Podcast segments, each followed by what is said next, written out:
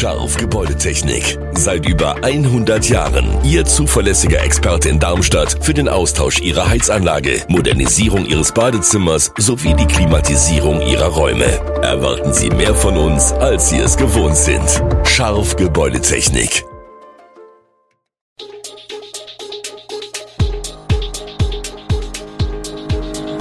Gude, unser morgendliches News Update. Das Wichtigste aus Südhessen für Sie im Überblick. Guten Morgen aus Darmstadt an diesem 25. September. Herzoghöfe pleite, für Käufer wird es finanziell eng. TU Parkhaus in Darmstadt wird nicht freigegeben. Antifa-Liste, auch Darmstädter AfD-Kandidatinnen betroffen. Lieferengpässe, bei Kindermedikamenten drohen Hamsterkäufe. Das und mehr hören Sie heute im Podcast. Der Bauträger Projekt Immobilien aus Nürnberg, verantwortlich für das Darmstädter Bauprojekt Herzoghöfe, hat Insolvenz angemeldet.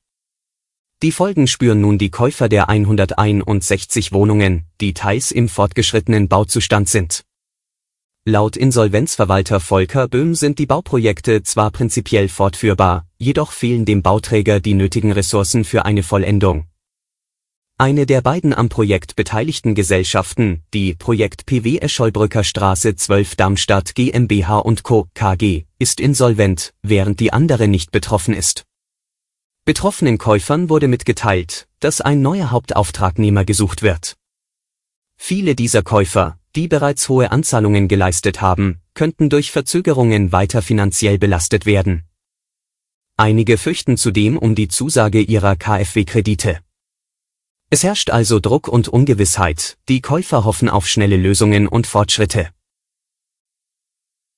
Wäre es angesichts der Parkplatznot im Darmstädter Martinsviertel nicht möglich, dort Parkplätze der Technischen Universität für die Bevölkerung nutzbar zu machen? Zumindest in den Abend- und Nachtstunden oder am Wochenende. Diese Anregung kam in der Vergangenheit wiederholt von Bewohnern, Studierenden oder auch Gastronomen. Die Idee erhält nun neue Dynamik nicht nur wegen der Parkhausöffnung an der Lichtwiese, sondern auch angesichts der bald kommenden Parkraumbewirtschaftung im Martinsviertel. Doch die Pressestelle der Technischen Universität hat einer weitergehenden Öffnung eine Absage erteilt. Mit Ausnahme der bereits für externe Nutzung geöffneten Bereiche werden die Parkflächen der TU für die Mitarbeitenden vorgehalten, so die Antwort der Kommunikationsabteilung. Es müsse gewährleistet sein, dass Menschen, die sehr früh zur Arbeit kommen, sehr lange arbeiten oder aus persönlichen oder dienstlichen Gründen auf ein Fahrzeug angewiesen sind, jederzeit in der Nähe ihres Arbeitsplatzes einen Parkplatz haben. Unabhängig davon würde das Parkhaus für eine öffentliche Nutzung umgerüstet werden müssen.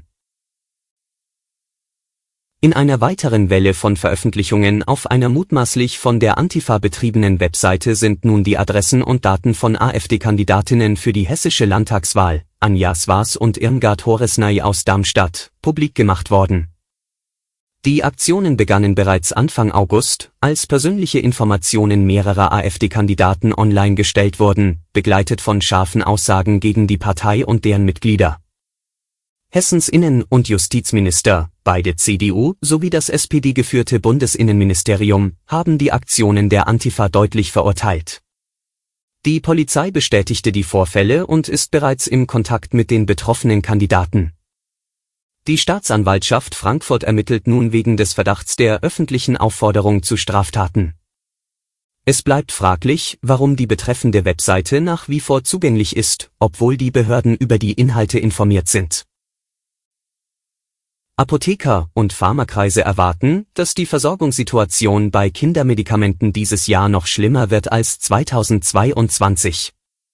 Zwar sein, heißt es in Apothekerkreisen, Fieber und Schmerzmittel für Kinder derzeit noch gut zu bekommen. Doch das wird sich aller Voraussicht nach bald ändern.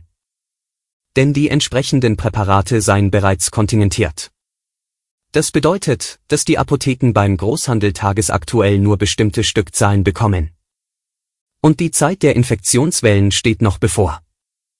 In diesem Jahr sei mit einer mindestens so prekären Lage zu rechnen wie 2022, wenn nicht sogar noch mit einer schlechteren, ist in Pharma- und Apothekerkreisen zu hören. Bundesgesundheitsminister Karl Lauterbach ist jedoch zuversichtlich, wenn es keine große Infektionswelle gibt, werden wir dem Problem Herr werden können. Wir werden diesen Winter alles tun, um sicherzustellen, dass Kinder die Arzneimittel, die sie benötigen, bekommen, versicherte der SPD-Politiker vor ein paar Tagen. Eintracht Frankfurt bleibt weiter ungeschlagen unter Trainer Dino Topmüller. Gegen den SC Freiburg kam der hessische Fußball-Bundesligist am Sonntagabend aber nicht über ein 0 zu 0 hinaus. Dabei wäre mehr drin gewesen für die Eintracht. Topmüller hatte im Vergleich zum Konferenzleague-Spiel viermal getauscht. Tuta, Aurelio Buta, Hugo Larsson und Fares Chaibi ersetzten Sebastian Rode, Hervoje Smolcic, Mario Götze und Paxton Asensen. Eintracht Frankfurt stand hinten stabil und überzeugte mit gefälligem Passspiel. Im letzten Drittel war die Eintracht aber selten gefährlich. Die Durchschlagskraft bleibt das Manko der Adler. In der zweiten Halbzeit erhöhten die Hessen die Schlagzahl und drückten auf die Führung. Doch wirklich Aufregung gab es nur noch fünf Minuten vor Abpfiff, als Trapp und Maximilian Eggestein aneinander gerieten und beide gelb kassierten. Beinahe hätte Freiburgs Junior Adamu der Eintracht den späten K.O. verpasst. Doch sein Kopfballtor in der letzten Minute der Nachspielzeit zählte wegen Abseits nicht. Und so blieb es bei einer Nullnummer der besseren Sorte.